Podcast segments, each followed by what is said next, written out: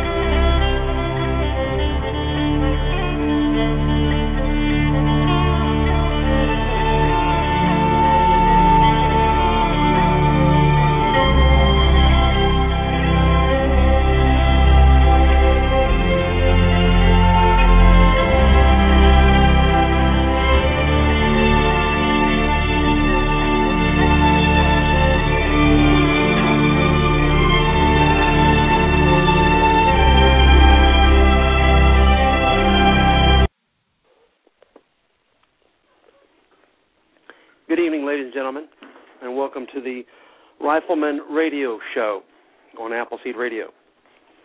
The Rifleman Radio Show is brought to you by the Appleseed Project, which is the sole project of the Revolutionary War Veterans Association. The Revolutionary War Veterans Association is dedicated to bringing you the absolute best fundamentals of rifle marksmanship program in the United States today. And at the same time, giving you some history uh, of America, uh, reminding you that this nation didn't just uh, appear out of nowhere. It took a lot of hard work, a lot of sacrifice, a lot of courage on the parts of a lot of uh, individuals, a lot of men and women. And it all began on April 19, 1775, at Lexington, Concord, the North Bridge, and along Battle Road back to Boston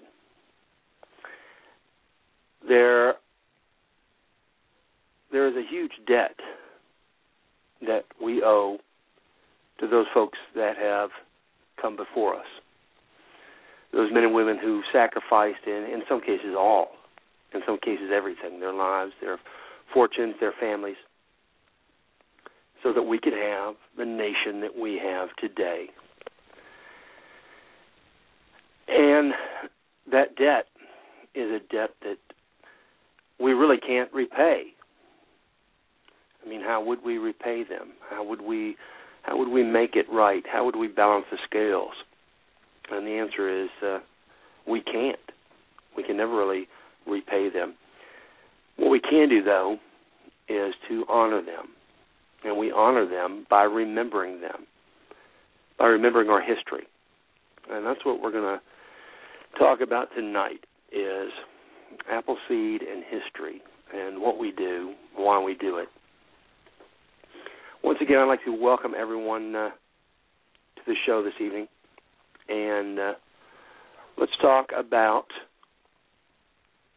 the upcoming shoots because uh, October and November are uh, are filled with shoots. We're running uh, through the fall and uh, at a high speed into our winter shoots.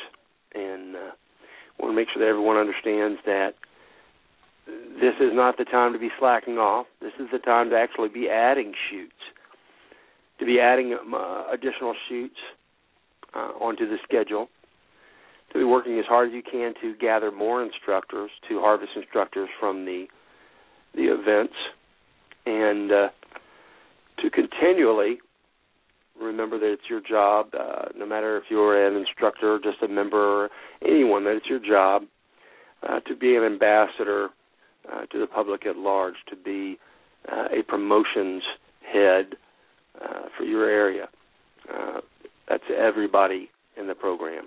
All right, well, let's read off the the upcoming events because, as I said, we have quite a few coming up uh, in October and November, and we'll get started off with uh, the upcoming weekend, which is October 23rd and 24th, and that's going to start off in Glen Helen, California, followed by Lemoore, California, Azusa, California, Rainbow, California, Myakka City, Florida, New Smyrna Beach, Florida, Toccoa, Georgia, Ottawa, Illinois, North Porter County, Indiana. This is a one day event. It occurs on Saturday, October 23rd.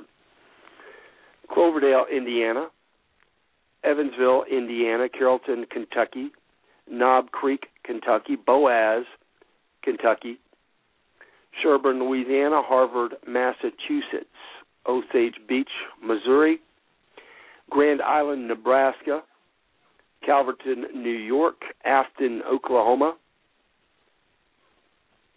Anderson, South Carolina, Amarillo, Texas, College Station, Texas, Davilla, Texas, Buckingham, Virginia, Castle Rock, Washington, Van Dyne, Wisconsin. that takes us to the October 30th, 31st weekend.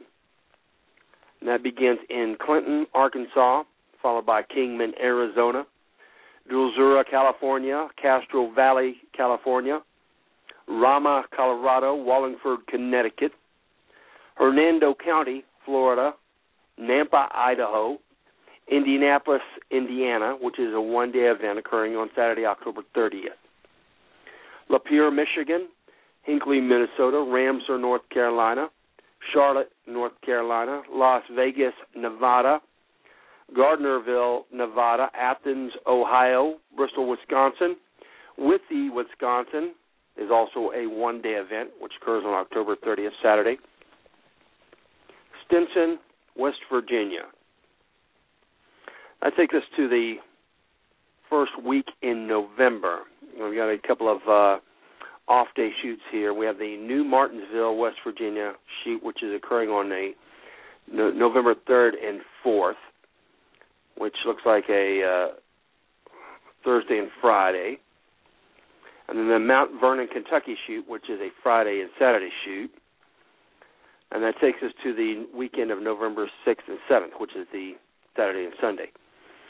That starts off at Newhall, California, followed by Bakersville, California, Fresno, California, Piru, California, which is a ladies only shoot, November 6th and 7th, Santa Barbara, California, Fort Lauderdale, Florida, Bunnell, Florida, Waterman, Illinois, Layton, Massachusetts, Annapolis, Maryland, Miamisburg, Ohio, Wooster, Ohio, Gaston, South Carolina, San Angelo, Texas, Stevenson, Washington, Lodi, Wisconsin, Eleanor, West Virginia. And that takes us to the weekend of November 13th and 14th, which begins in Sacramento, California, followed by Piru, California, Brighton, Colorado, New Smyrna Beach, Florida, Waco, Georgia, Toccoa, Georgia, Coeur d'Alene, Idaho, Alton, Illinois, El- Evansville, Indiana, Eureka, Kansas, Humansville, Missouri, Como, Mississippi, Carlsbad, New Mexico, Las Cruces, New Mexico, Wilmington, Ohio, Eagle Creek, Oregon, Manchester, Tennessee, Quail Creek Range in Dallas Fort Worth, Texas, College Station, Texas, Virginia Beach, Virginia, which takes us to the weekend of November 20th and 21st, and that starts out in Buckeye, Arizona, followed by Ridgecrest, California, Gunnison, Colorado, Hartford, Connecticut, St. Augustine, Florida, Myakka City, Florida, Hernando, Florida. This is another one day event. That's on Saturday, November 20th. Bonneville, Illinois, Washburn, Missouri, Ramseur, North Carolina, Lincoln, Nebraska, Pelham, New Hampshire, Albuquerque, New Mexico, Granville, Oklahoma, Manheim, Pennsylvania, Davilla, Texas, Midland, Texas. Let me make a mention about the Davilla, Texas, uh, November 20th, 21st event. That's going to be uh, the uh, after Rifleman's Boot Camp event. And uh, if you're in Texas and uh, you would like to attend a, a really high power, uh, really exciting event, the Appleseeds that follow the Rifleman's Boot Camps are really great events to uh, attend because you have a graduating class of instructors who are just dying to instruct at the end of these boot camps. So you have a really high rate of instructors to student ratios. They're all eager to uh, to teach, to instruct, and they get to instruct uh, their first event at the end of the Rifleman Boot Camp at the Appleseed that follows it. So this is a great uh, event to attend because of the high ratio of instructors to uh, students, because of the exciting atmosphere there. You've got a lot of instructors who are just who are just bursting at the seams to uh, show you some of the uh, the or pass on these skills and techniques that they've learned uh, to you. Midland, Texas, November 20th and 21st. Yakima, Washington, Hubertus, Wisconsin, which is a one-day event on Saturday, November 20th. Racine, Wisconsin, Stinson, West Virginia, and that takes us to the November 27th, 28th weekend. And this begins in Kingman, Arizona followed by Glen Helen, California. This is another ladies only event, November 27th and 28th. Followed by Sunland, California, Riley, Indiana, Hinckley, Minnesota, Terrell, Texas, and Harvard, Massachusetts. Harvard will be a one day, Saturday only event on November 28th. All right. that uh, gives us a full month ahead. Let me say again that uh, that rather than slowing the pace down, we want to make sure that we're picking the pace up. That we're looking ahead. There's still plenty of time uh, right now in the month of October to uh, add an additional event for November or December. We need to do it now because uh, you need to uh, you need a few weeks running time for people to to see it to know that it's uh, going to be coming. But there's still time for you to add an additional event. I'm not talking about putting uh, 15 or 20 events up. I'm talking about each state adding one event.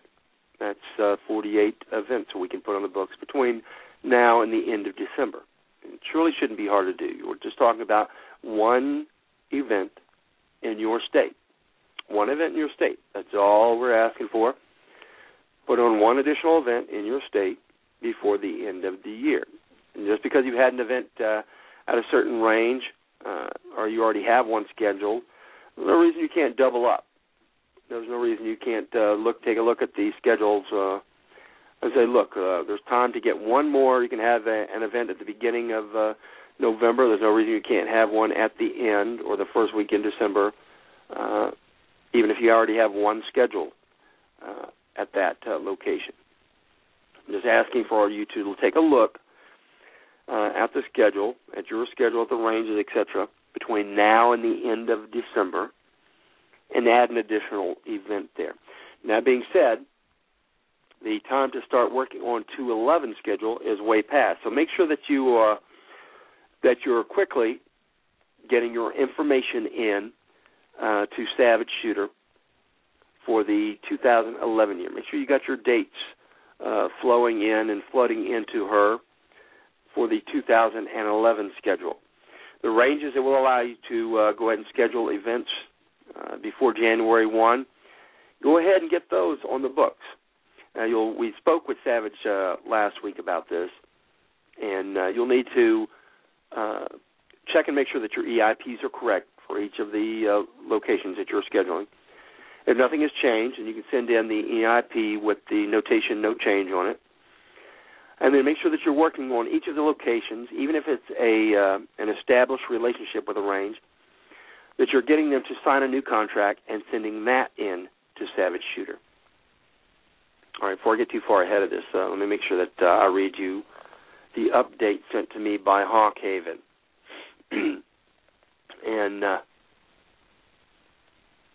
this is a list uh, of events that are sold out so far, and uh, I'm telling you, the uh, it, it's easy to get into the, the the frame of mind or to the thought pattern that uh, you can wait to the last minute and just walk on to uh, to the range and get a place on the line. That's not going to always be the case, and it's quickly becoming less and less uh, of a good idea because the ranges we're getting uh, high attendance numbers at a lot of ranges, and those shoots are getting closed out. So, if you want to make sure, let me read this list to you real quick here. All right, ranges that are sold out, events that are sold out for uh, October 23rd and 24th weekend. We have the Calverton, New York shoot, the Van Dyne, Wisconsin shoot, the Rainbow, California shoot, and Castle Rock, Washington shoot. For October 30th and 31st, Lapeer, Michigan is sold out. And there's a note here from Ed saying that there are quite a few events that are just uh, right there on the line. They're really close to being sold out. So if you want to make sure that you get a place on the line, uh, the best way to do that is to go to rwva.org. That's the home page. Look at the, the uh, tabs across the top of the page. The second from the left says Appleseed. You put your cursor on that uh, tab, you'll get a drop down menu. On the drop down menu, select Schedule. That'll take you to the page that I just read from. On that page, you look down, you'll see the events listed by date. You'll have the cities followed by the state and then the date. So if you look at the uh, uh, now you can also uh, right at the very top, right above the schedule there, there's a filter. So if you just want to find uh, uh, a listing for all the events in uh, Massachusetts, you just click on the filter and hit the uh, filter tab, and it'll filter out all the rest of the shoots and just give you the uh, the events that uh, are in Massachusetts. So once you've looked and you've uh, decided on a event that you want to attend, there are two hot links right beside the uh, that event date. One says information. That gives you the location, uh, any specific rules and regulations uh, for that event, for that event on that specific location, that specific date. give you the contact information for the folks, directions, etc., all the stuff you'll need for that event. Right next to that is another hot link that says register. Now, to make sure that you have a place on the line, you click on register, and that'll take you to the Eventbrite page. And that's the third party software that handles our registrations. You click on that and you go ahead and get registered for the event that you wish to attend. Now you do this even if you're a in one of the uh, free categories, uh, women, children, veterans, law enforcement, etc. Even if you're one of these free categories, we still need you to do this. Number one, it makes sure that you have a place on the line. And number two, it makes sure that we know that you're coming. We know how many people are going to be there because that's how we schedule staff for the events. Uh, that's how we know how much equipment, uh, supplies, etc., to send there. How many T-shirts, uh, targets, etc. And we need to know this at a pretty, uh, in a fairly uh, early date, so that we can schedule the instructors. We can get them their uh, plane tickets, hotel reservations, rental cars if they need them. So that we can schedule additional line if we need it. Uh, there have been several occasions we've had events that were just about to sell out, and we were able to secure additional line at that range uh, or nearby for that same event. Now, I can tell you this: there's, uh, we may be able to do this, we may not, but it, I can guarantee you that it won't happen if we don't know that uh, that these folks are coming. So make sure that you are pre-registered for the events. That's, uh, that's a good way to to help both of us out. Okay, I read you the list of the sold out events. Uh, I've told you how to get to the uh, uh, to the homepage, how to find the uh, the uh, the listing of events there, and uh, we're going to be talking about Appleseed and history tonight.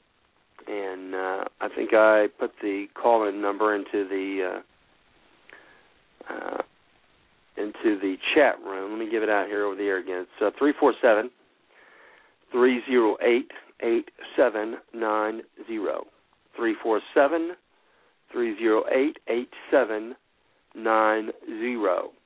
If you'd like to call in to uh, ask some questions or to talk about uh, uh, Appleseed and uh, and our mission of uh, providing history, or how you uh, view the mission of Appleseed and history, etc. You guys are welcome to call in. Uh, let me go ahead and uh, bring some folks on the line right now. Sam, Evening, you there? Scout. Hey, welcome here. to the show, Sam. Thank you, Scout. It's always a pleasure. Guys, this is uh, Sam D in New Mexico. He is a, a good friend of mine and uh, fantastic Appleseed instructor, and he helps me every week on the show by uh, by uh, helping me to fill in any uh, any dead air spaces, uh, correcting me on any glitches. So I depend on uh, I depend on Sam. How are you doing, Sam? Welcome to the show. Doing great tonight, Scout. It's good that we're talking about history tonight. I think it's a it's a good time to talk about that. Uh, I've heard a lot of folks lately having some some issues with history in their own mind how they want to go about it, and I think it's a good topic to discuss tonight. Maybe we can get some good hints out to people. Right. Right. And let me first start off by saying that why why do we even do that? Why do we even have history? Uh, you know, what, what's the big deal about that? Uh, history, and you, I'm sure that everyone uh, has heard the the saying that those who do not know their history are doomed to repeat it, and this is certainly true. This is certainly the case. Uh, if you don't know what you've done or how it turned out, uh, then then you certainly uh, stand the chance of being doomed uh, to repeat it. Uh, if you don't know that the uh, putting your hand on the burner top is uh, going to burn your hand, then you may just slap that hand on that burner top. What were you going to say, Sam? oh, nothing. I was just laughing, thinking about somebody doing that. I, I Well- seem to run into them every day. exactly. I can't and remember. if you don't know, if you don't know your history, then how are you going to know what you're going to do in the future? Uh, if you don't know that your na- what your name is, if you don't know who your parents are, where you're from, or what you've done, how are you going to know what to do? Uh, if you come up and you introduce yourself to somebody and you say, "Hi, my name is uh, uh, my name is Scout. Uh, uh, I don't know what my last name is."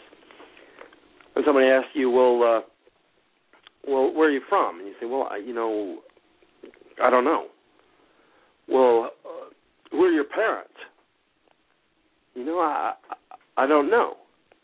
Okay, well, well, what have you done? You know, I really don't know.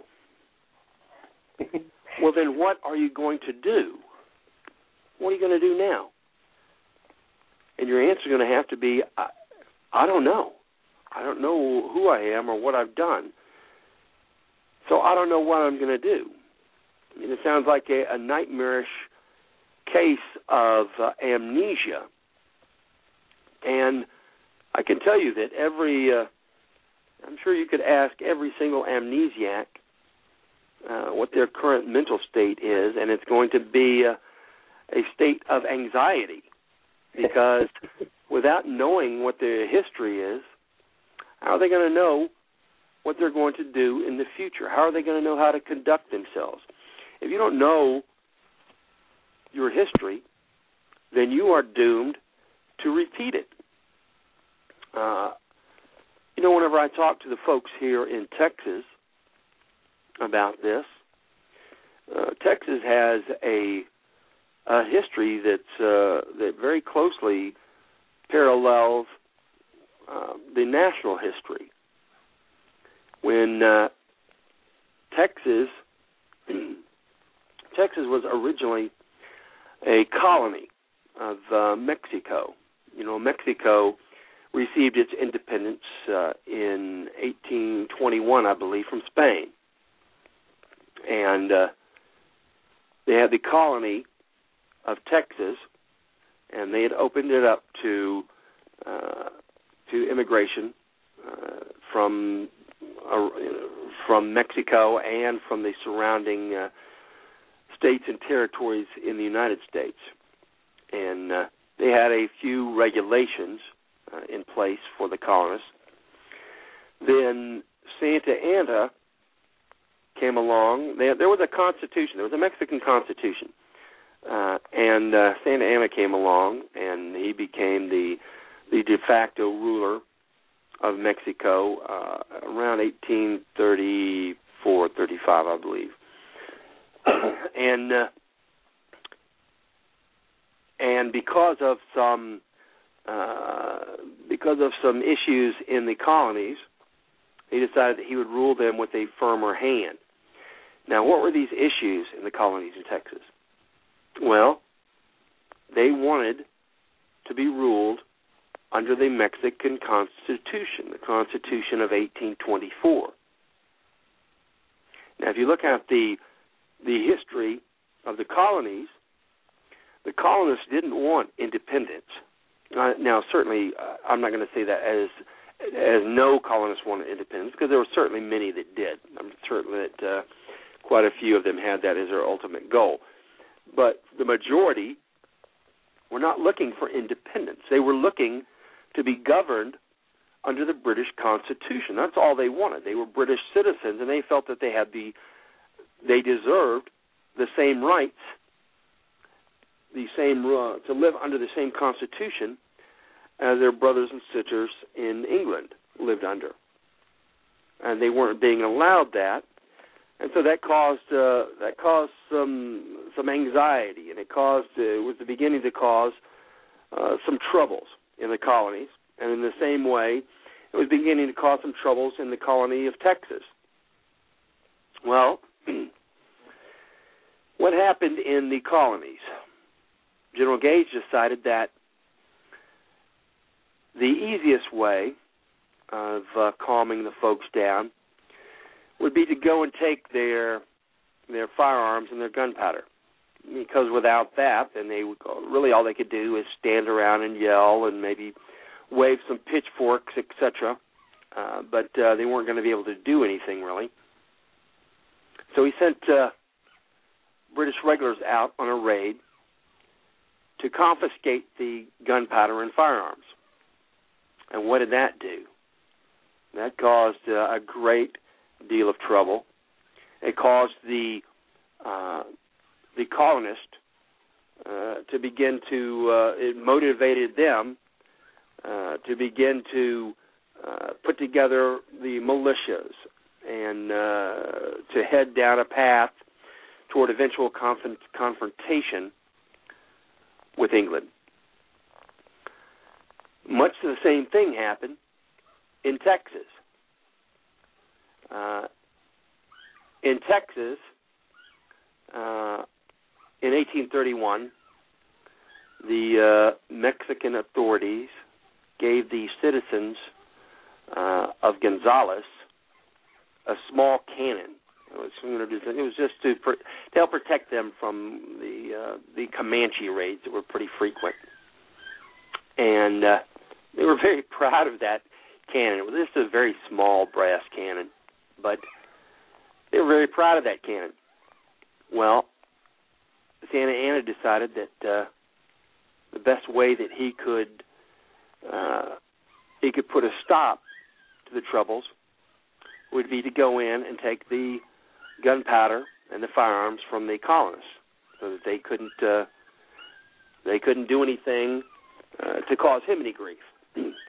well, they decided to take the cannon that had been awarded to the citizens of Gonzales. They decided to take it, and uh, whenever the whenever the colonists heard about this, they actually had a flag put together that uh, had a picture of a cannon on it and a star up above it, and it said, "Come and take it.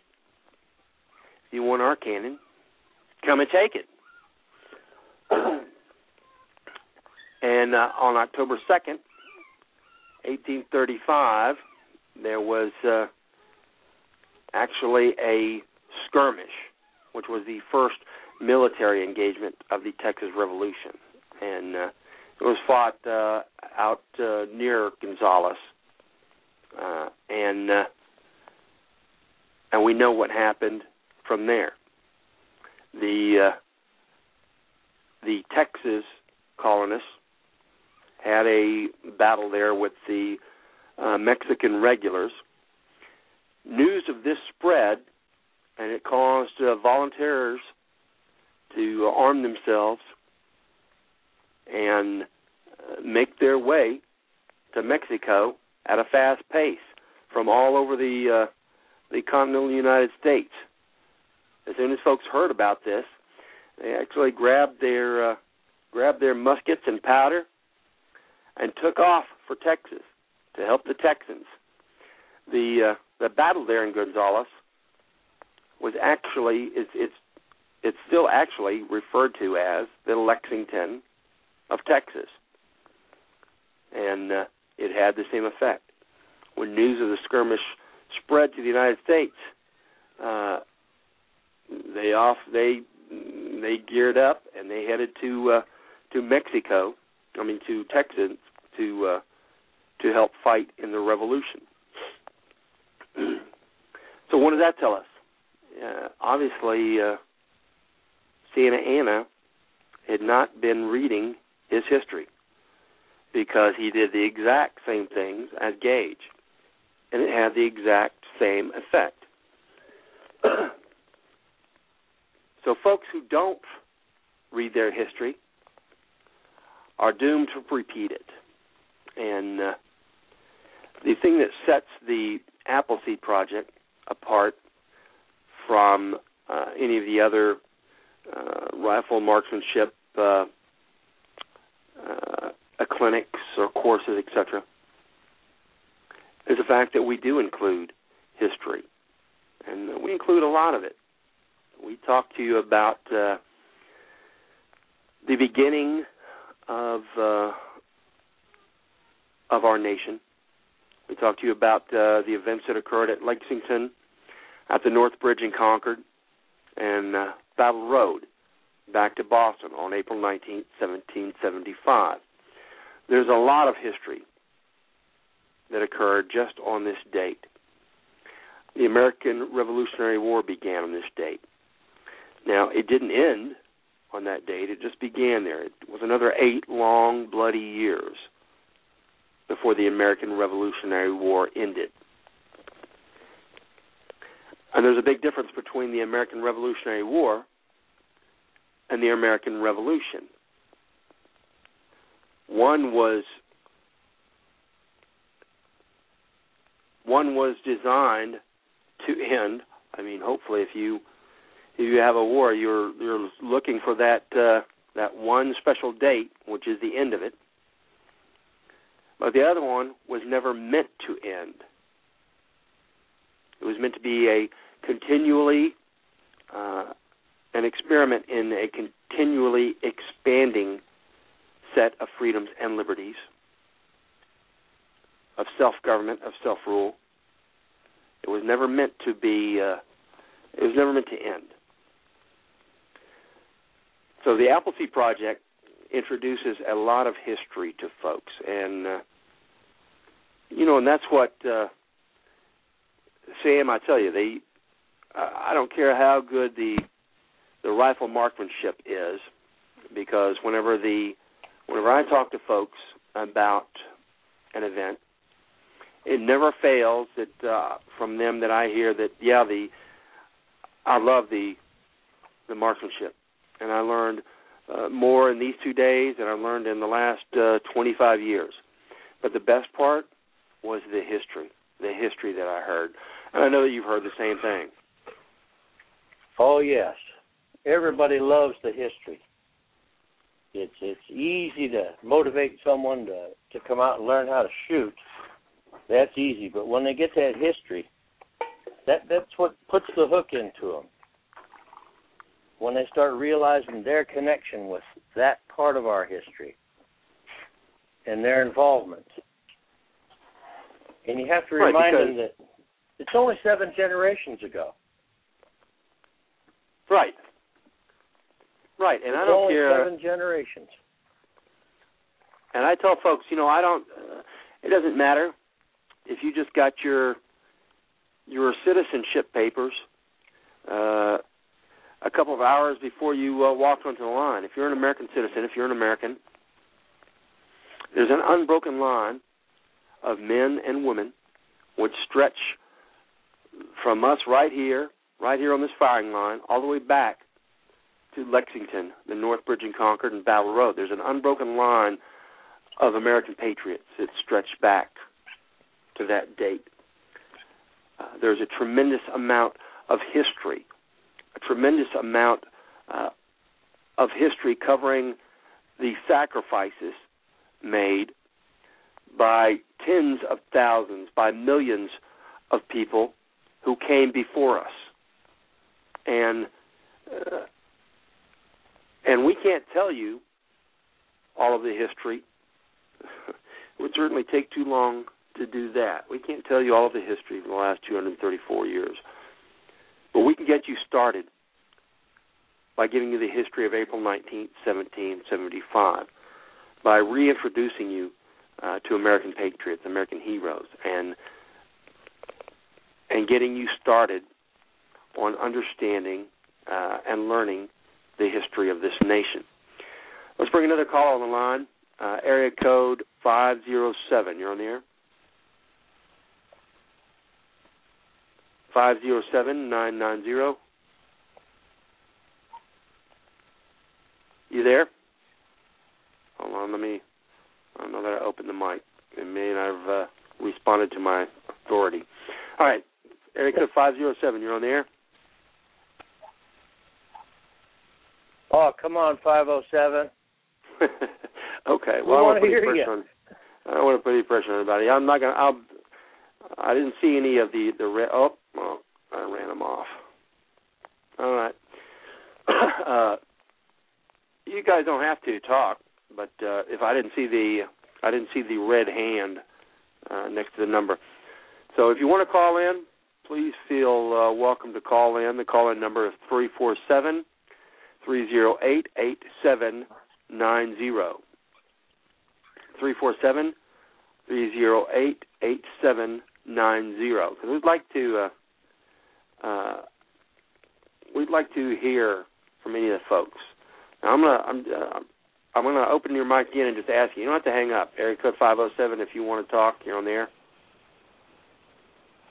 Yes, this is Scott Scott. from Minnesota.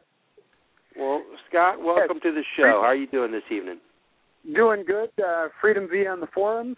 Um, I just uh, had a nice uh, parallel handgun training where I was able to uh, seven step about uh, 50 people from all over the United States down in Nevada. You what were you doing in Nevada? You were just attending a Uh, course there. I was in, attending a course down at uh, firearms or uh, handgun defensive handgun school. Well, listen, I can tell you this right now that uh, when you told them that the uh, Appleseed two-day rifle marksmanship clinics were only seventy bucks, I bet uh, I bet they were happy about that because I can guarantee you They- you they didn't pay. that. Uh, I guarantee you Yeah. you paid more than that for that course. Oh yeah, Oh yeah. and, and they like like that they could bring the kids for free. There you go, women, children under 21. You got the whole group free. Everybody's going to be there. Everybody's going to be shooting. Everybody's going to be learning the fundamentals of rifle marksmanship. And you know, uh, and I always, in case anybody new is listening, I always try and make sure that when I tell people that it's the fundamentals of rifle marksmanship, that they understand that the fundamentals uh, are a lot different than the basics. The basics Right. are uh, this is the barrel, and this is the stock, and this goes up against your shoulder, and the bullet comes out of this end, and uh, and don't get them reversed, don't get them mixed up. Uh, that's the basics. All right. The fundamentals uh, are the things that you're going to use, the skills and techniques that you're going to use, no matter what level of shooting that you're at. We're going to teach you uh, how to build a stable shooting position uh, in uh, in standing, sitting, prone. We're going to teach you how to determine your natural point of aim and shift it onto the target. And we're going to teach you how to execute the shot by the six steps. And this is all stuff that you're going to use no matter if you are just, if I just help you get your rifle out of the box that you just bought it at Walmart that you've never touched before, all the way to uh, if you're just taking a break from your job as the uh, the head of the SWAT department uh, for the uh, for the fifth largest uh, city in the nation. Either one, you're going to use the stuff that we teach you at an Appleseed event, no matter where you are, no matter where you go in your shooting uh, career and your shooting disciplines, you're going to use this. So uh, certainly, uh, the uh, the seventy bucks for the two days uh, is a great price, and I think that uh, I I don't mention this because I, I just assume that the folks are doing it, but that's that's a great place to do promotions is when you're there with a bunch of shooters, uh, Scott, who who are, have already they're already showing you that they want to uh, you know they want to uh, improve their firearms usage because they're they've taken the time out to go to a course and uh, I can tell you that shooters are just like any other any other group of folks that whenever they get on the path somewhere, very rarely do they stop at one one uh, course or one rifle or one handgun. You know, once you get started, it's just like anything else. You know, you you want to attend uh, more classes so you can become uh, better skilled uh, in order to uh, in order to improve your pistol marksmanship, your rifle marksmanship, shotgun use, whatever it is. And uh, that is a great place to promote the program.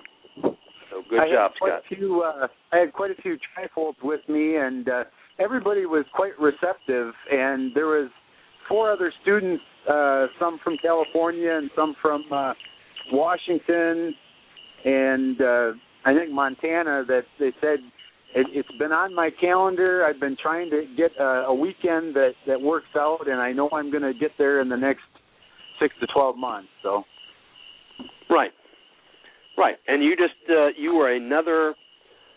we talked before in the program about uh, about how it takes. Uh, you're not going to just uh, run across a flyer. You're not just and go to an event uh, a lot of times, or you're not going to just uh, see it on a forum somewhere and say, "Hey, uh, that's it. I'm locked in. I'm going to go."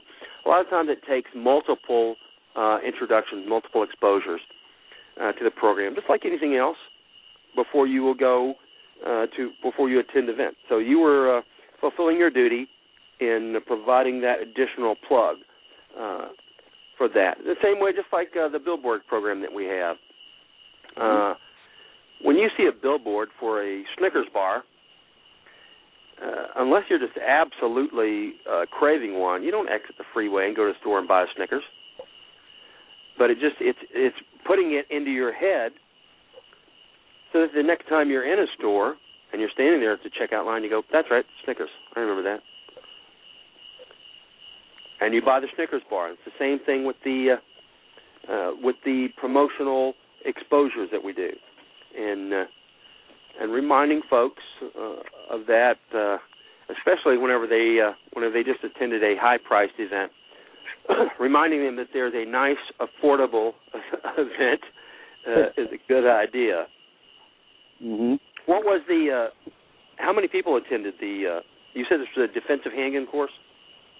Right. Well, there's uh, 39. We had 39 on our range, and and this is uh, a large school down there. There was between the uh, four day shotgun. They had two and four day defensive handgun and shotgun courses going on. There was around 450 people there that weekend. Good grief! Yeah, How much was the course? Um, well, it, it varies. They retail the four day courses for two grand, but nobody pays retail, and and, they, and then they have all these specials to say, well, okay, for you, you don't have to pay full price. We got a special deal for you, and uh, but it's generally three to five hundred dollars for for a four day course. Oh, is this Front Sight? Yeah. Okay. Well, when you said two grand, that's what uh, that's what clicked in, and especially the uh, the 400 people, because very few very few courses, uh, uh, you know, very few uh, classes are set up to uh, to handle that many folks. And yeah, that's a Yep. great marketing technique, right? Two grand, two grand for the course, but for you, one day Yeah. only, because we can't do this all day. Yeah. Now. And, and, uh, if I'm you call in forward- right now.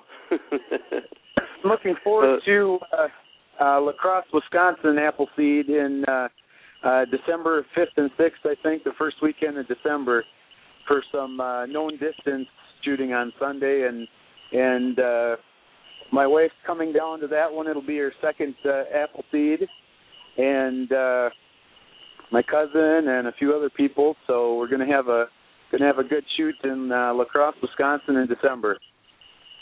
Okay. Listen, when you talk to the folks at uh, at the recent event that you went to, uh, some of the folks had heard about the program well, uh, without a doubt because we're to that point now where uh, you know the Appleseed has has a name and, and folks understand it. Uh, you know throughout the the shooting cultures now. Uh, do you hear anybody talking about the fact that we that we're a history oriented organization as well as shooting? Um, well, the the four individuals that had been trying to to find a weekend that worked out with their schedule um, seemed to be familiar with that, and and uh, it was definitely a plus. And uh, the other shooters that I introduced it to um, got excited when when I said we we promote the, promote the history. Right. Right, and uh, and that's certainly another uh, another thing that I would like you guys to remember when you're talking, when you're doing promotions, especially when you're talking to folks uh, that are in the homeschoolers uh, category, because uh, uh, because we do provide a lot of history, and that's very important to a lot of the uh, a lot of the homeschoolers uh, who are thinking about attending the events. If you guys want to call in, the number is 347 308 8790. We're going to be talking about uh, history this evening, about Appleseed and history. Scott, when you guys uh, when you guys do the history, uh, how do you guys do the history? Well, the during the breaks, the the three strikes, the the um, the red hats and the senior II instructors in training uh, go through it. Uh, I don't know that it's any different than, and that's one of the nice things about the Appleseeds is it's fairly consistent in the way the the training goes and. Right, and do you guys uh, like how do you uh, when do you do the first strike? Um, I think uh, usually lunchtime on Saturday. Lunchtime on Saturday. What about you, Sam? We generally do it at lunchtime on Saturday. Okay. Usually, what I'll do is I'll uh, I'll bring the folks in. We'll do the meet and greet first thing. We'll do the meet and greet real quick.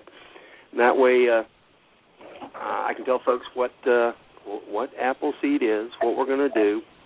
Then we do the uh, uh, an introduction to the uh, the overall safety aspect. Then we do the line commands, and then we do the uh, the actual safety briefing. Because I want the safety briefing to be the last thing that they hear before they uh, head out to the parking lot to grab their rifles. then they come back. We do the red coats, and then uh, we'll start on the instruction, and then we'll have a quick break, and we'll get the uh, first strike in, and then uh, uh, and it's not always uh, we don't always do the history the exactly the same way. Uh, a lot of it will depend on how the uh, on how the that particular crowd is because every Appleseed is a different show.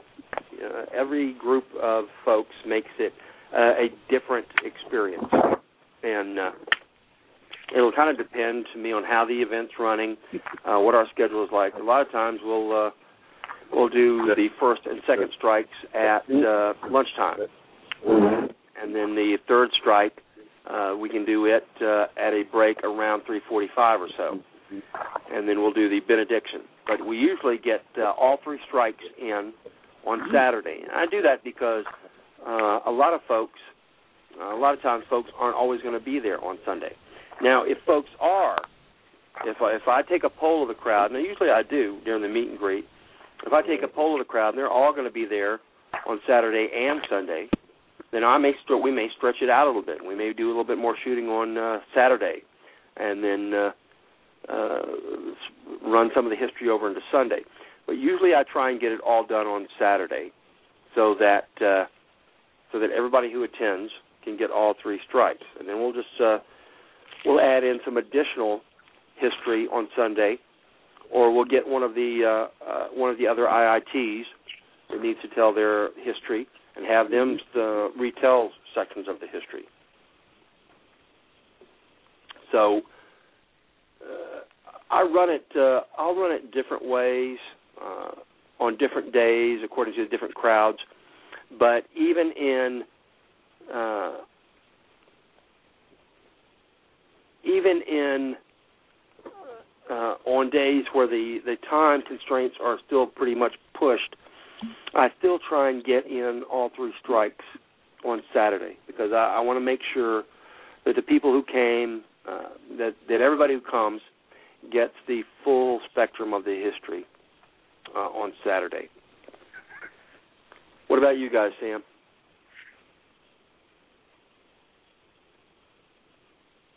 Sam, you there? I'm here, Scout. Yeah. Oh, okay. We right. we run the whole history on Saturday uh, to make sure that everybody gets a whack at it. And on Sunday we do the dangerous old men. Although we have a little different kind of take on it here that I've tried to push. I just call it dangerous people because we like to show that sense of community and we show everybody that was involved in all the little ways. So it's not just dangerous old men. There's a lot of women and children involved in that too. It's a community effort, so we like to put that, and I generally push that on Sunday.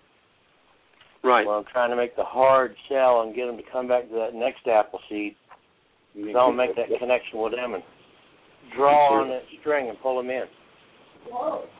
Right. And I have some times I have some of the uh, uh, the instructors. I'll ask them. You know, I I try and keep the instructors motivated on learning their history and uh, on uh, finding uh, new ways to teach it. Uh, just recently, we had one of the instructors who uh, we told the all the history on Saturday, and then we had another of the instructors who told the history, uh, the first strike of the history, uh, from the viewpoint of uh, uh, Isaac Davis's wife, and uh, then we've had folks tell the history uh, from the viewpoint of folks who weren't actually uh, uh, involved uh, in the fighting on those days.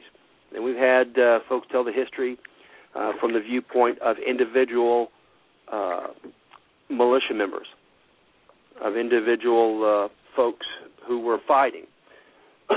so we try and get the uh, the history aspect of it covered from uh, as many different angles as we can, and uh, that's one of the things that makes us different than any other shooting organization is the fact that we tie it in.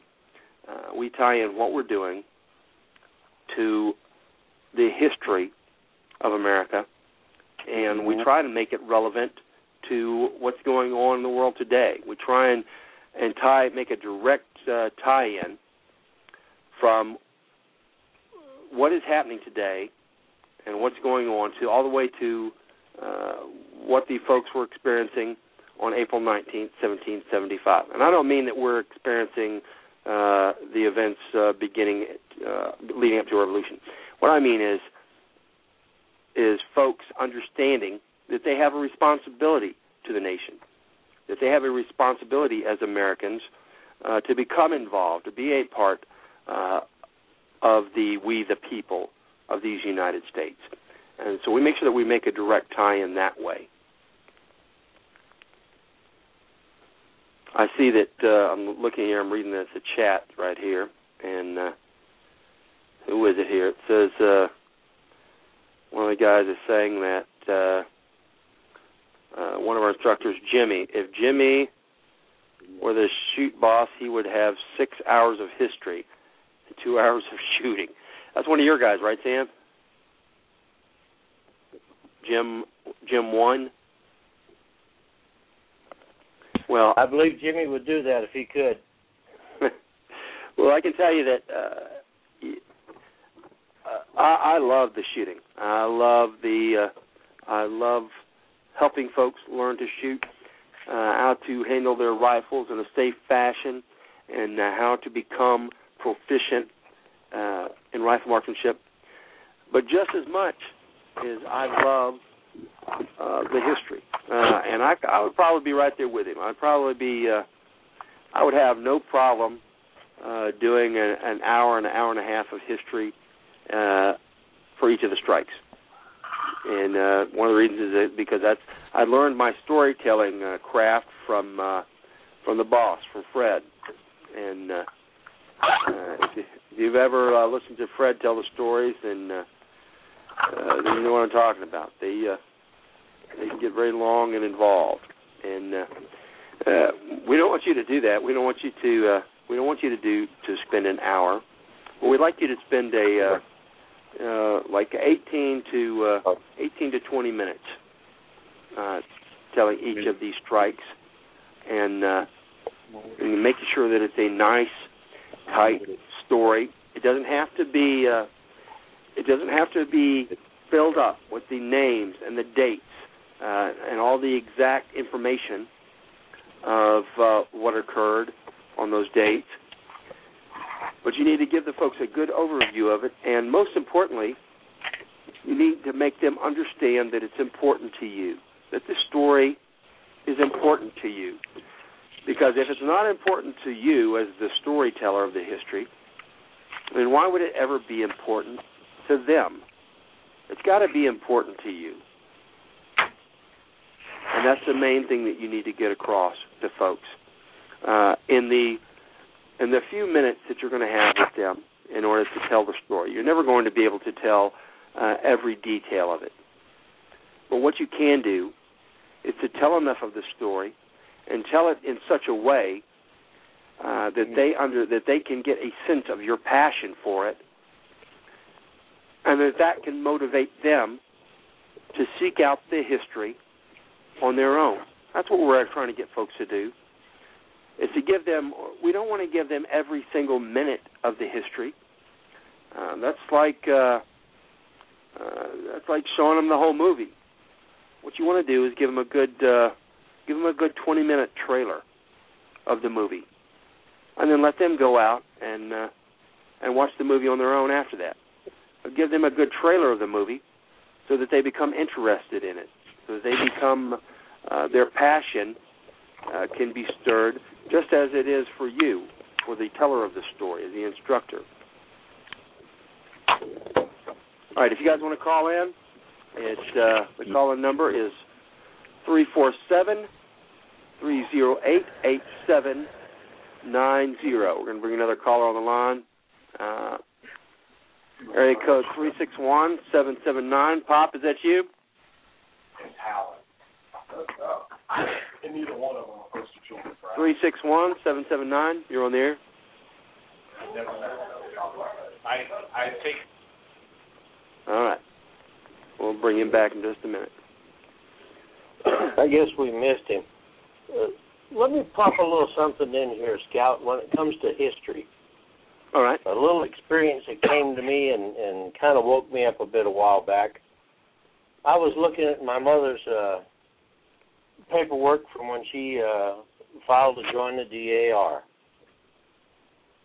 And, and I'm looking at all of her ancestors, my ancestors going back. And I looked at my grandmother, who was 72 or 73 when when she died. And that put me back to the turn of the century to 1900. And if she talked with her grandmother, who lived just about as long, what, Over a hundred dollars. that would take her back to speaking with somebody who was alive in in 1830. And if she had spoke with her grandmother, who lived just about as long, that's someone that was alive during the Revolution. Four generations ago, you've got that close. Right, You and can I've be I've, I've that got a book. I've got a book that's got your name in it, Sam. So I know exactly how many people it takes to get back there. yep, I've got the uh, the book that uh, that follow you follows you guys back, and you're exactly right. This is, this is not uh, ancient Greek history. Uh, this is not uh, uh, you know uh, caveman dinosaur stuff. We're just a few generations removed from this. We're still a, as far as nations go, we're still uh, a young nation. Uh, as far as uh, as countries go, we're still very young. that being said, the uh, the documents which made us a nation, uh, the uh, Declaration of Independence, the uh, Constitution of the United States, and uh, the Bill of Rights. Uh, these documents were so brilliantly made uh, that it has taken us uh, from all the way from 1775 until now, almost on autopilot. But just like any, just like any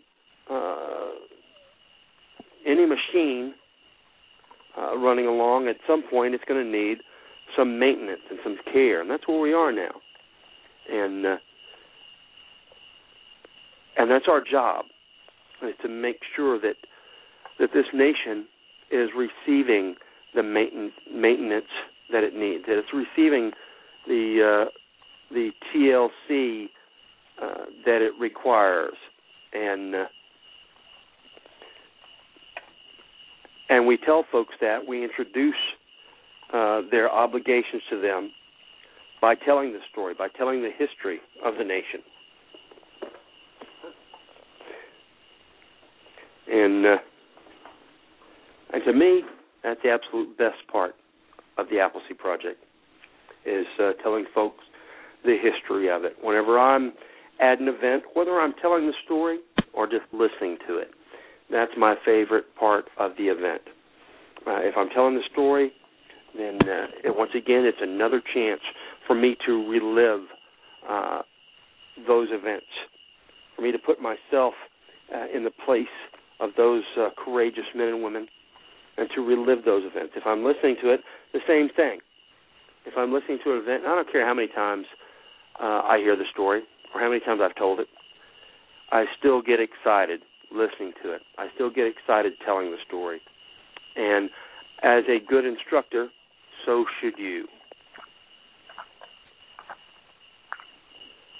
You know when you when when you're talking with people about that history, and you're talking about uh, people like David Lamson, you know, hiding behind that stone wall in front of the other church in town, waiting for that supply wagon to come by with his friends, sitting there nervous. Right, And I've been sitting behind a wall nervous, waiting for something to happen, and it ain't comfortable. yeah, you know, Mark, one of our instructors, uh, and he and I were talking about this uh, uh, on the phone last week, and uh, I don't know what made me or what, why we got onto this subject. Oh, I know what it was. I'm not going to talk about it right now, but uh, we were talking about how something uh, something he was doing was kind of like an ambush, and uh, and for anybody that's ever sat on a night ambush, uh, or you could have a day one, I'm sure it's just not as common. Usually you have night ambushes. Anybody that's ever been on a night ambush, you know that uh, you can you you get there, you set up, and you're just uh, you're as high strung and as nervous as you can be, and uh, uh, you're you know a thousand percent vigilant. Uh, you know that first uh, five to ten minutes, and uh, and then it gets to about 30 minutes, and you're kind of settling down, and it gets to about an hour, and you're a little bit more relaxed.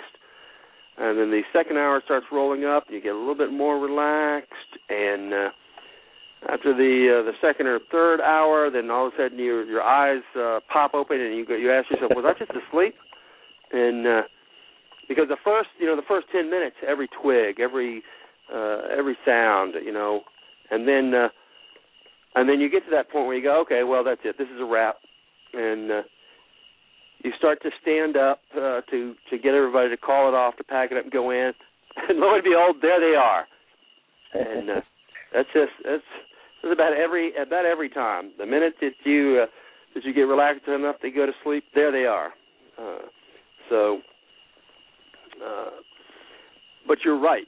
Uh, there is and as an instructor, you should be you should be reading the history when you're preparing for this, reading the history and sewing together the parts of the history that you can relate to, and using that history, using your own personal experiences, uh, and the fact that you can relate to a certain part of the history, and you tell it from that aspect.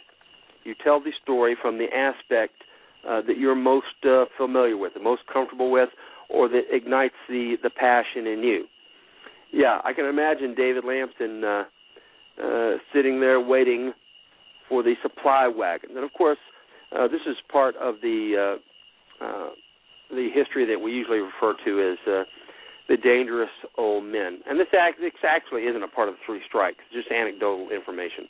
But uh, yeah, there's David Lamson, and I think what a lot of people don't re- realize, or uh, and you'll find this out by doing additional reading you start putting the additional pieces of the puzzle together. Because another part of the story, the dangerous old men stories that we uh, that we add in as anecdote is uh, additional information, is the story of Hezekiah Wyman. And uh, uh, if you read into read into the history, what you'll find is that Hezekiah Wyman was there with David Lamson. Uh, he was part of the group that uh, that was waiting there to ambush uh, the supply wagons as they came along. And uh, he went on his own on his way after that, but he was part of that group, that loose uh, group of older gentlemen uh, who stopped the resupply wagons from reaching uh, the uh, regulars on April 19th. and as a instructor, as a storyteller, you should be continuously uh, reading your history and researching it because we tell the story. We use the uh, Paul Revere's Ride as our instructor's manual for telling the story, and that's great because I'll tell you, I've read a lot of history uh, of that day, and Paul Revere's Ride gives the most detailed account of that day of any uh, of any text I've read so far. But that being said, there are still additional stories covering that day that you can't get in Paul Revere's Ride. You can only get uh, by reading additional pieces of information, uh, researching uh, the characters and the events of that day, and learning new bits and pieces of it, which is what you should be doing.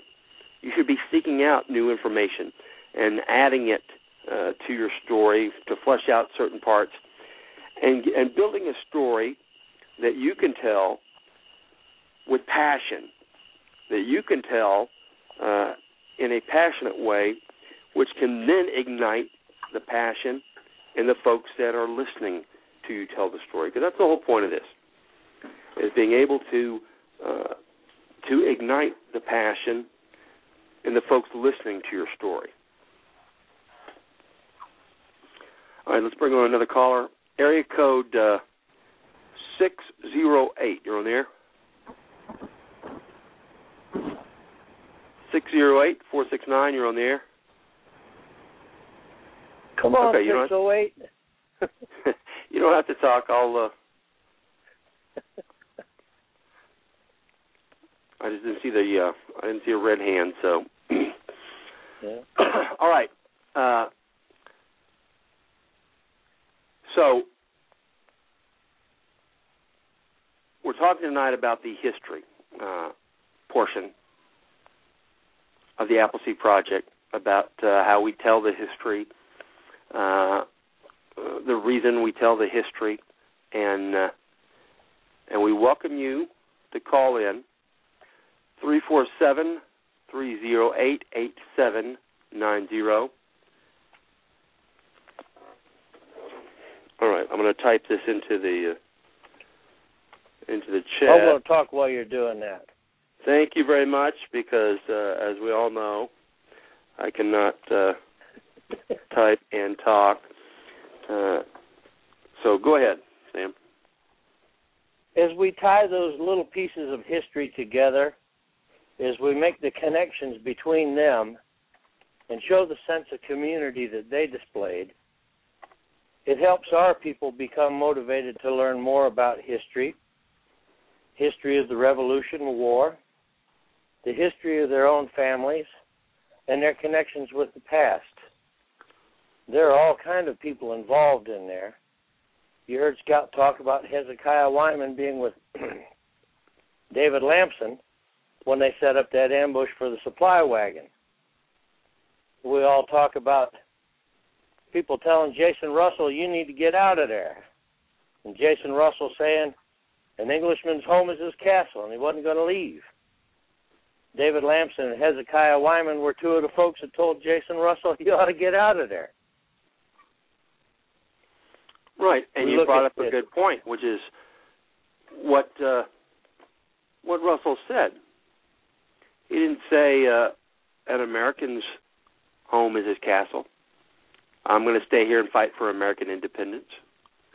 He said an Englishman's home is his castle, because uh, as we know, the uh, the colonists, the great majority of them were English. Uh, some were Scots, some were Irish, uh, but the great majority of them were English. The same reason that that we know that Paul Revere didn't say uh, the British are coming, the British are coming, because that would have made little or no sense. I tell the folks at the events here in Texas, I said, you know what, it makes as much sense as it would if if he were to ride by today yelling, "The Texans are coming! The Texans are coming!" Because uh, you know uh, we're all Texans, so that doesn't mean anything.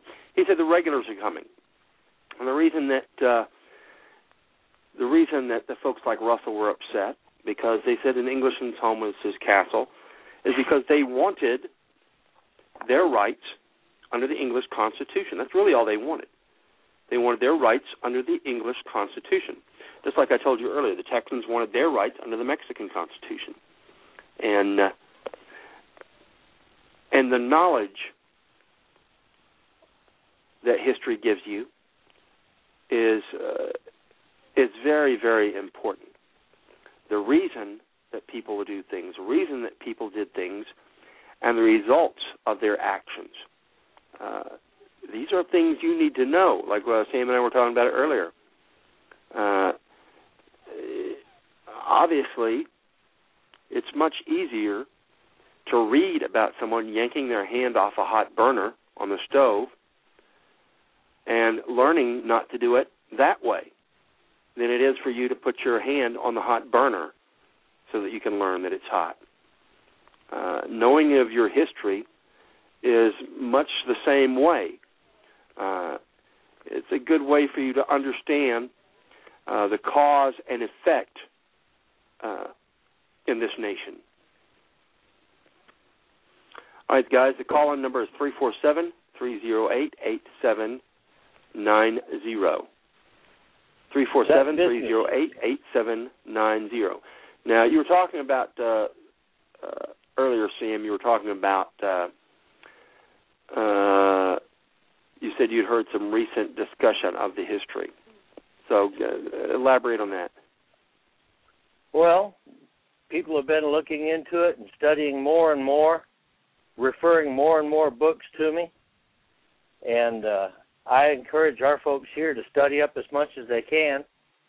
They all go to Paul Revere's Ride because that's our book. That's where we work from. But as soon as they get done with that, I tell them start looking through the bibliography. Look at where Fisher did his research and take a look at that. Because even Fisher will tell you there's stuff that he just couldn't afford to put in the book. And there are so many more interesting small tales that help you connect with your students at the shoot to bring them into the. Uh, you, you need to make them part of that history. They need to see their connection. You have women out there like Prudence Wright. You got little boys out there like Sam Wilson. Nobody ever thinks about Sam Wilson. It's documented he's out there toting water to to those guys while they're waiting for that ambush. Sam Wilson grew up to be Uncle Sam. Eight year old boy out there toting water to the guys. And there are other boys out there toting lunches to them, carrying ammunition to them, women taking food and supplies to them, 13 year old girls making paper musket cartridges, 16 year old lady blacksmiths unspiking cannon and rebuilding French muskets. It was a community effort. Oh yeah. Everybody was involved. And when you remind and when we- people of that, when we feel look that back connection themselves. here, right, right, and when we look back on the history, uh, we look back on and we think about those days in a, a celebratory fashion. Uh, you know, flying the flags and uh, and excited and happy. And at the time, on that day, it was a horrific event across the colonies. Uh, you know, when the when the uh, when we think about the American Revolution, and we think about, uh, and usually the majority of most Americans think about it in a July Fourth fashion. You know, flying the flags and uh, fireworks, and uh, you know, you've got the drums and the fifes, and uh, and it's a happy celebratory day. And back on that day, uh, it was much different. It was a very, very uh, dark day. I'm not saying that the folks weren't proud of uh, uh, of their accomplishments. What I'm saying was it was a day fraught with horror uh, for the colonists, and uh, the beginning of what they knew was going to be uh, a terrible war with England, with the with the regulars. Uh, they had uh, uh, the uh, the Great Panic that went through uh, uh, several parts of uh, Massachusetts, many of the cities there, uh, where folks uh, left their homes and uh, and ran and hid in panic uh, because if they felt that the the regulars were going to be coming through their towns, marauding and slashing and burning and killing, and uh, and it was a great dark period uh, for many of the colonists. Uh, at this time, the, the the colonists of this time, whenever they thought about war, they didn't think about it in in say the uh, the way that it was celebrated almost uh, in kind of a bizarre fashion across the South during the American Civil War, or uh, uh, in in say the way that uh, the folks were not celebrating, but the way that they were uh, signing up by the tens of thousands after Pearl Harbor. Uh, it was uh, it was thought of as a terrible thing. Uh, each of the generations, each of the preceding generations, had had a war. The the the people in the colonies did not look at at war as a thing to celebrate. Uh, they thought of it as a very serious business, something not to be taken lightly, and a very serious and dark business. Not something to be celebrated, but something to be done uh, in as uh, uh, in as good a fashion as they could and get it done and get it over with. And that's the way that they were thinking about it, which is uh, which is pretty much the the correct way, I think. I don't think you should be celebrating war uh, because there's there's no such thing as a as a good war. Uh, so I think that they were I think that they were looking at it right. But when we look back on it, we look back on it in a different fashion than the folks that were experiencing it that day. You know, Scout, back then war was an in- intensely personal thing. I mean, I've sat here in New Mexico watching people prosecute our war from here. In those days, had to be close enough to take a whack at him with a musket or shove 18 inches of cold steel through his belly. And they had been through many wars, not just the French and Indian War, but, well, for example, the most bloody war the United States has ever had happened well before the French and Indian War. One out of every eight men in the colonies died in King Philip's War.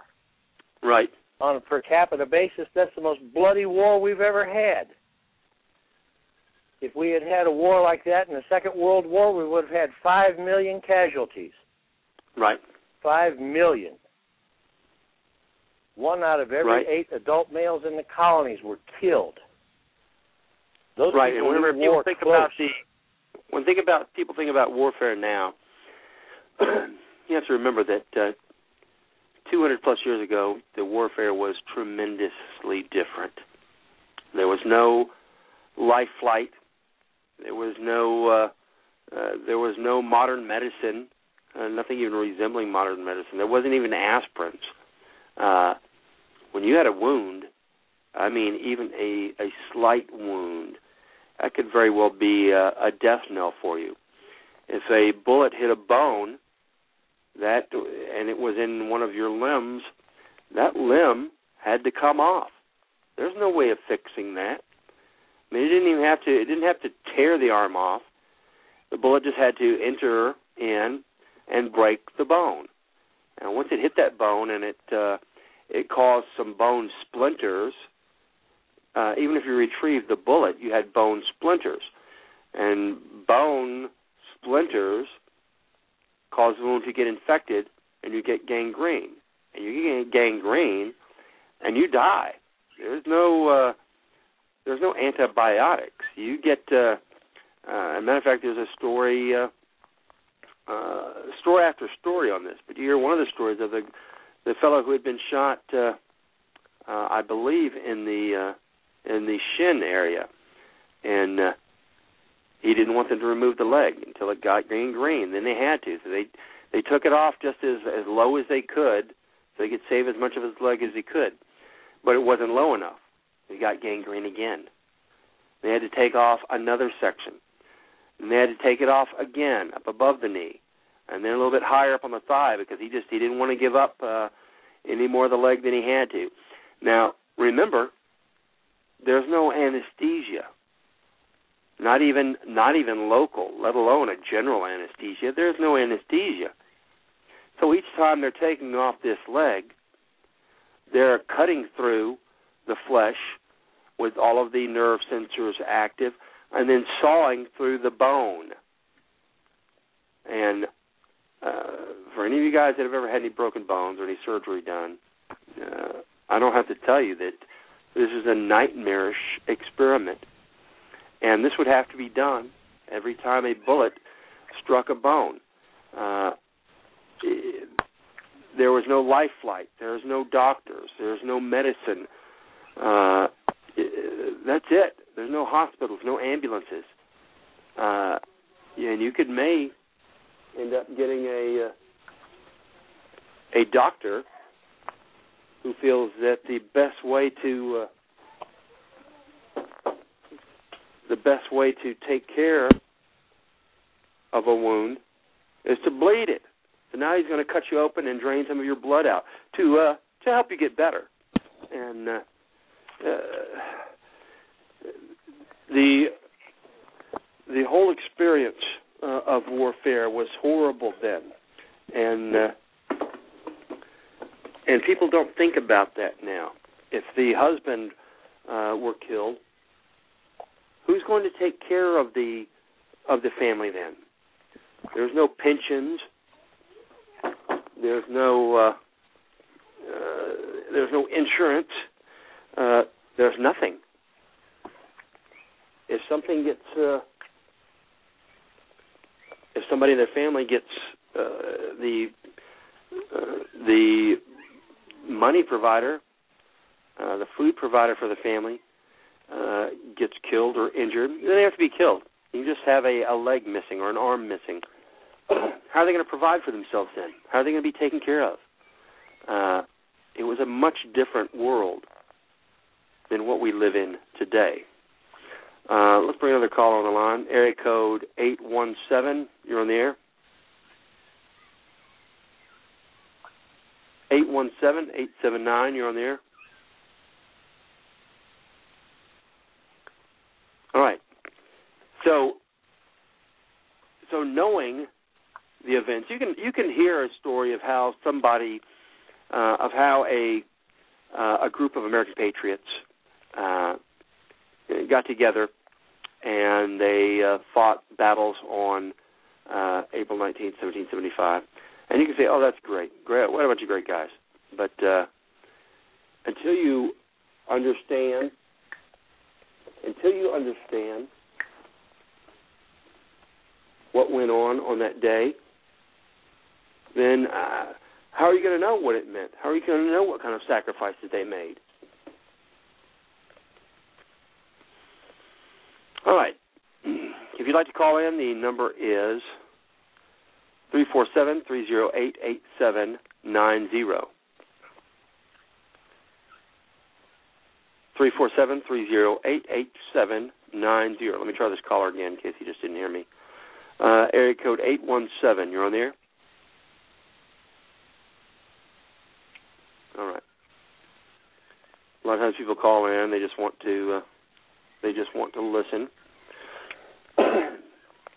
All right, and uh, and for the folks that, uh, uh, if you didn't hear the beginning of the show, uh, if you would like to learn more about the Appleseed Project, you can go to appleseedinfo.org or rwva.org. That's our homepage, and you can navigate from there uh, to to learn more about the Appleseed Project, about what we do, why we do it. There's also a forum, and uh, you can become part of the forum and uh, and talk to other folks uh, on the forum there. There's plenty of information uh, on the forum and from the homepage uh, to help you uh, become part of the Appleseed Project, to help you become help you become uh, a rifleman. All right. Uh, area code three six one. You're on the air. Hi, uh, Scout. It's Pop. Hey, you were you about to call me Pop? hey, Pop. Welcome to the show. Going. Well, we're up here in uh, Osage Beach this week. Can you hear me? Yeah, I'm listening. We got you, Pop. Yeah, we're up we're up here in Osage Beach this week, and uh, just about everybody has walked outside already. I'm up and I just got out of the shower. I took a hot shower. I feel like a new person, man. They appreciate it too, I'm sure. But we spent most of the most of the day out on KD with uh, VA shooter and Mike and a few others. Uh, very, very educational, extremely educational. And uh, Well, excellent. Well, I opened up your mic a while ago, and I kept trying to get you to come on, but I guess uh, well, I don't know if you couldn't It- hear me or you were talking to somebody else or something. in the shower at the time. And uh, here's Pappy who just walked in. Give him say hi, Pappy. Hey, how you doing? How are you? Hey, how's it going? Not too bad at all. We got us a couple of riflemen here at Osage Beach, Missouri. The boot camp out here. Nice. Well, excellent, excellent. How are the uh, how are the guys doing with uh, telling the stories? They're doing very well. Doing very well. We've got a couple of orange hats that are moving up, and they're doing just just what the doctor ordered. Well, what about the the folks that are attending the event? Some of them are repeaters. Um, some of them are brand new to the program.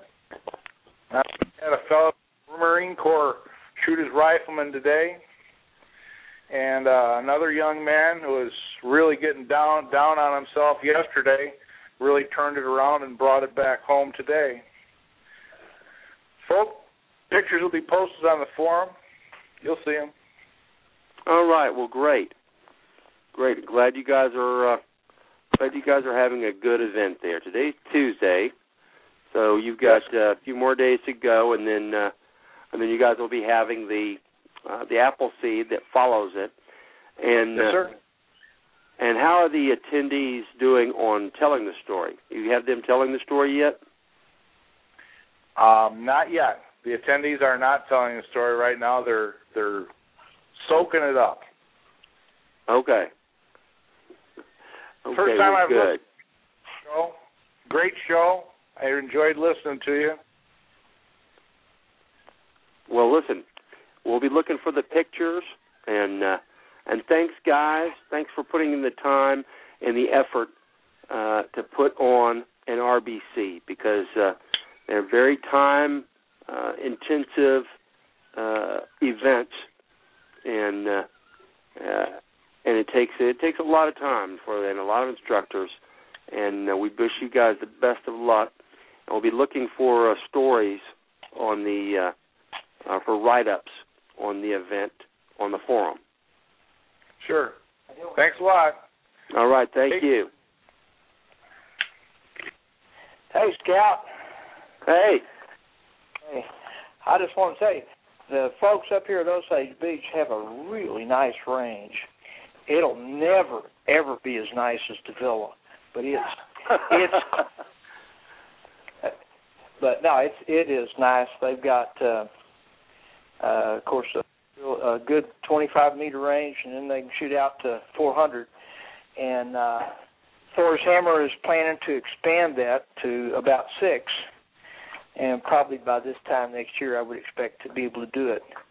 But uh it's kind of a scenic part of Arkansas, driving up, I mean uh, Missouri pla- uh, driving up through here, and so I've enjoyed the the trip and meeting all the folks from this part of the country. Uh, uh Art from uh, Kansas, who was at the Kansas uh, RBC this July, is here, and uh, he is really improving.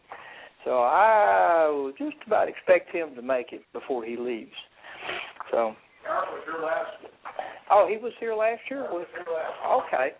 So uh, uh, he uh, here last year, and then at the Eureka Spring, uh, Eureka, Kansas RBC in July, and now this one. Uh, but he'll make it. He'll he he made a lot of improvement today. So Well, that sounds great. That sounds great. Sounds like you guys are are having a great time there. Let me try another caller here.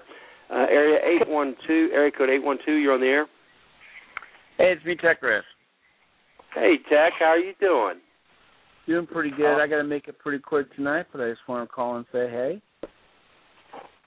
All right. Well, welcome to the show. Uh, tonight we're mainly talking about uh, about Appleseed and history and uh, why the history is important to the program and how that sets us apart from uh, from the many other uh, firearms courses that are out there and why it's important to us uh, as instructors to tell the story and how we tell it. So, uh, uh, so just chime in with uh, wherever you feel uh, on the Appleseed and history aspect. Well, you know, uh, history is the reason I'm here. I uh I've I've been to other schools. I've I've learned how to shoot better from lots of people. And at the end of it, you know, your technical skills are better and you can uh you can you can have a sense of accomplishment. But you know, what we do is a sense of mission, not just accomplishment. What we do is a sense of uh meaning and purpose and that all is driven by the history.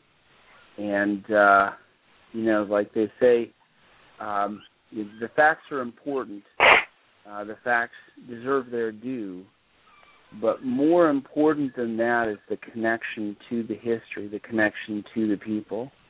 Um, you know, when I'm when I'm doing my history, and um, you know, I'm talking about Isaac Davis my memory of what color his shoes were is not as important as the fact that that I know uh, what the look in his eyes was, and uh, can feel a small portion of that, and understand what that means for me and the burden that I owe.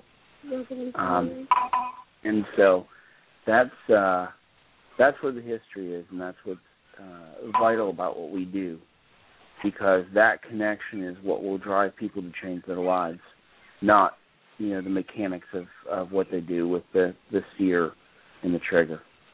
So exactly, uh, and and we have, you know, I I tell folks that we tell the history. We tell the history of April 1970, 75, and we tie it in to to what's going on now in their lives. Like I said earlier, not because uh, we're trying to imply that there's any type of revolution beginning or anything like that.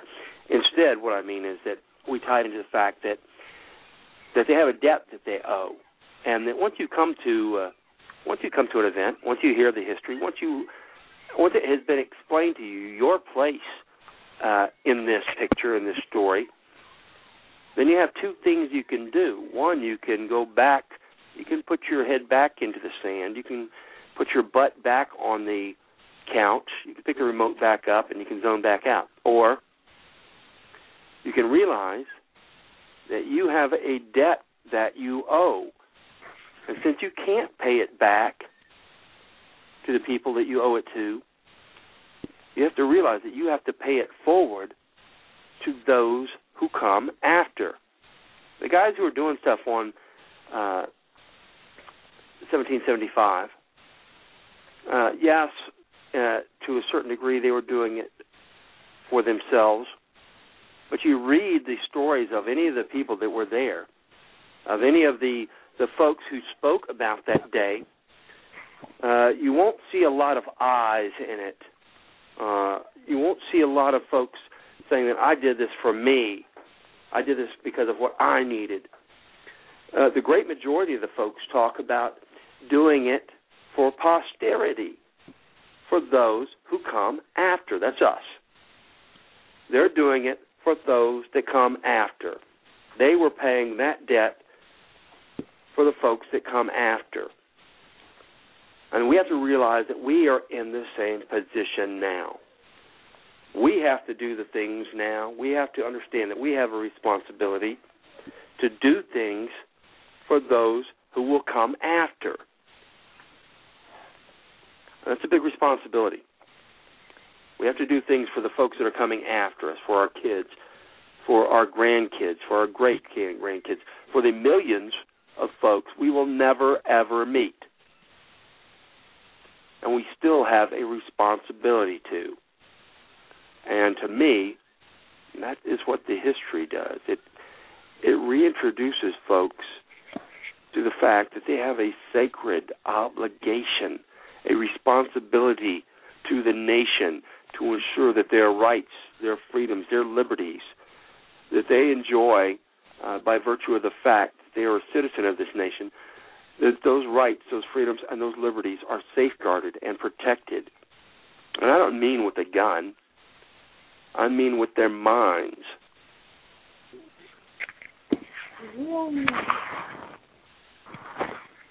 Yep. And that's and that's what we do.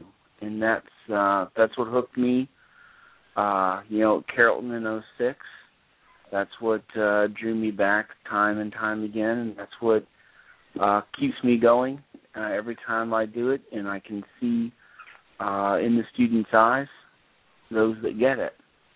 And uh you know, it's it's it's really really fun to hand out the rifleman patch and to have students who break the 210. Um, but the moment for me is when I'm rolling third strike into my benediction on Saturday night, because that's how I do it. And I look around and I can see the people who get it. That there's a direct roll in between the moment of history and into what you do when you leave this place today. And this is your moment to make your decision about the rest of your life. And you can see them weighing it. And that's the magic moment. Far exactly. More. Exactly. And and if you guys, uh, uh, certainly the majority of you folks listening, or if you've been in the program, then then you've heard the benedictions, uh, you know, from different folks. So you know what he's talking about. And if you're an instructor, then you've given the benediction. And and you understand it from that point. And I'm telling you, uh, for me, that's got to be uh, that is the, the the icing on the cake. That's the the cream uh, off the milk bucket. Is that exact point that Tekris is just talking about? Whenever you give the benediction on Saturday evening, and uh, and then once again uh, on Sunday, you know, we'll roll the the history into uh, a final benediction on Sunday. and then, even then, you know, then you've got the folks who have uh, who have been both days, who've come both days, who've heard every bit of history, who've heard all of the discussions, who've heard the the initial benediction, and now on the second one. And I tell those folks, I say, look around you, look around, look at the faces around you today. Look around this Saturday evening, and look at the faces around you, because those are the people that are going to make history. And when I say make history, I'm not talking about you're going to read their names in the papers uh, this next week for something that they've done. I mean, they actually make the history. They make it happen. In the dark days of uh, 1776, when most of the uh, the Continental Army had left, their uh, enlistments had inspired the initial fervor of uh, April 19th, and uh, and Bunker Hill had worn off, and the militias had gone home, and our country was defended, was represented by only a small handful, a tiny group of men. And Joseph Reed, who was Washington's assistant, wrote to a friend. He said, When I look around me now, he said, those noisy sons of liberty are nowhere to be found. What he was talking about were the people that, uh, just like today, they jump up and down and they bang on their computers, and uh, and they say, "Oh, what I would do. Oh, this is uh, listen. If I if I was doing it, this is how I would do it. Or they'll never. They shall not pass. You know this point." Was talking about those people, especially like uh, nowadays. You could talk about them as the uh, the computer uh, commanders, the computer uh, uh, patriots. Uh, he said, when I look around me, he says, I, the noisy sons of liberty are nowhere to be found. Instead, I'm surrounded by the folks I would least have expected it from. The folks I would least have they'd expected it from. I'm surrounded by the everyday folks, the men and women who the who make up this nation, the the, the backbone of this nation. And that's those are the folks that you see Saturday evening, Sunday evening, and when you are giving them the the story and the benediction, and you like like Tekris is saying, you look in your eyes and you see that they get it. You see that they understand. They know. Now, granted, some of them might uh, be seduced back onto the couch uh, by the uh, by the lure of the remote and the uh, the information overload. But the great majority of them are going to go on to do something, uh, and you're going to know that through your story, through telling the history, that you have caused some folks' lives to change. You've actually changed people's lives. And uh, the way that I know this is because people have told me that.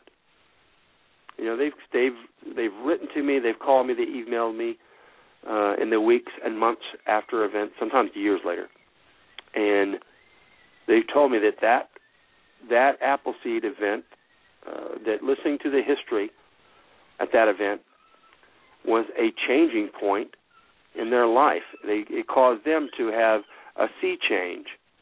And it was a great uh, it was a changing point in their life.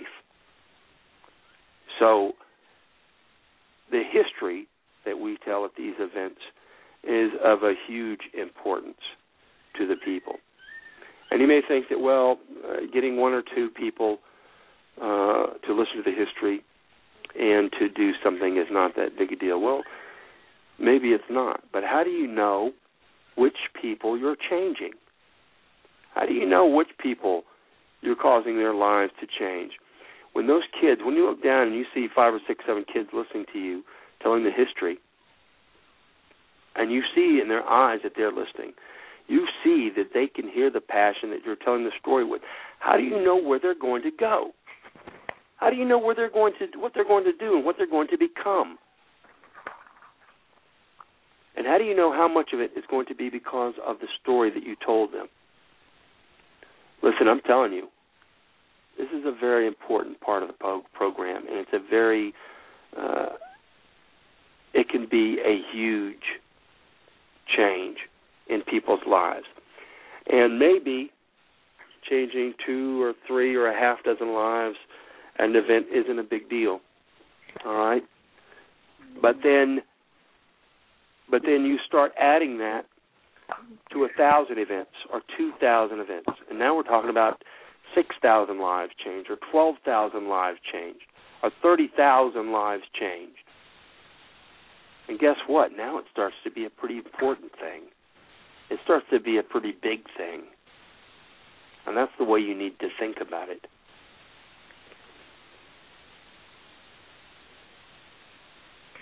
Exactly. I need to jump off here. Thank you again, Scott, for all that you're doing. And, well, uh, thank you, Tekris. Do you have anything else that you wanted to uh, put out before you go? Uh, no, I'm I'm good for now. I've got a son who's suffering uh math right now, and I got to go back and help him some more. Don't mention that. All right, I'll talk to you later. he says, "Don't Bye-bye. mention that." All right, Tekris, thank you for calling in.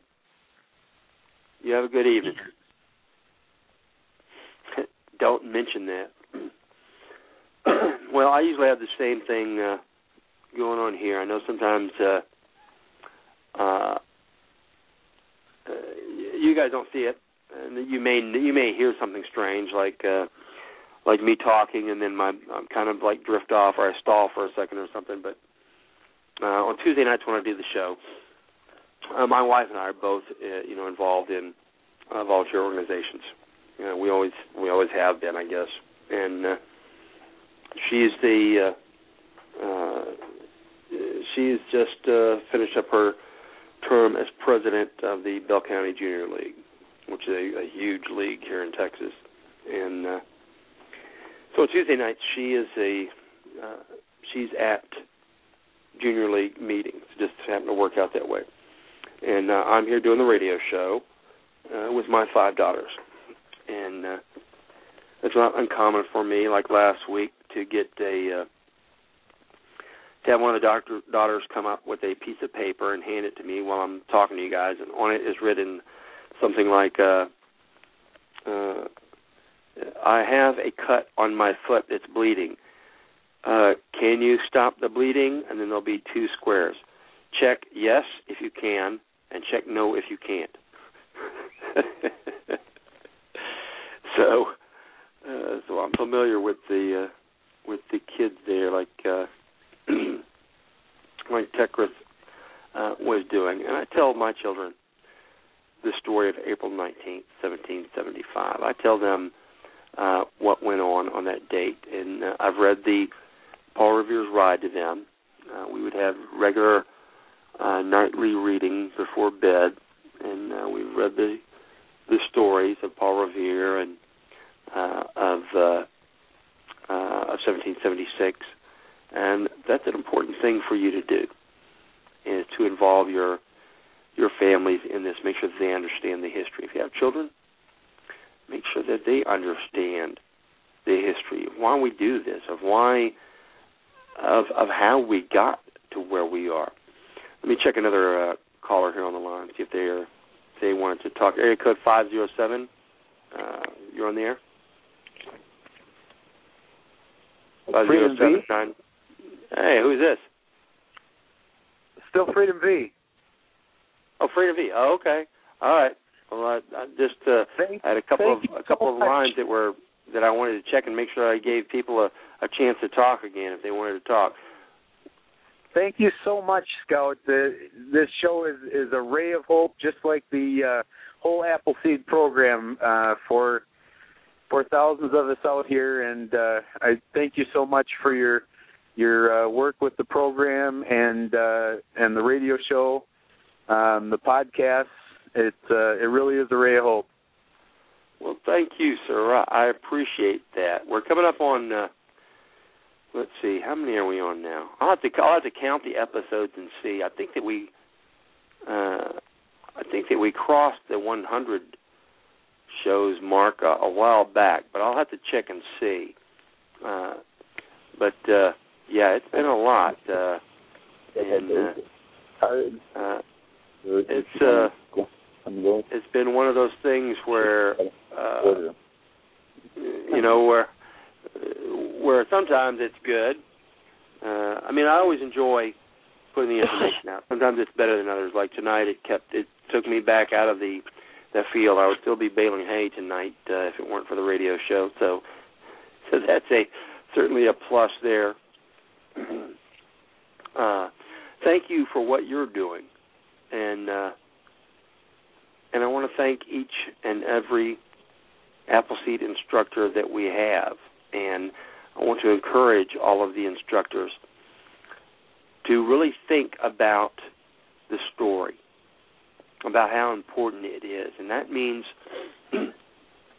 reading uh, about the history, reading about the history, and then figuring out a way to tell the story, to make it important. Uh, because as I as I say to you guys over and over, the guys are telling the stories, that if you're if you tell the story, if you're just doing a dry recitation of facts, then you're stealing from yourself and you're stealing uh, from the folks who are attending, and you're certainly stealing from the people that you're talking about.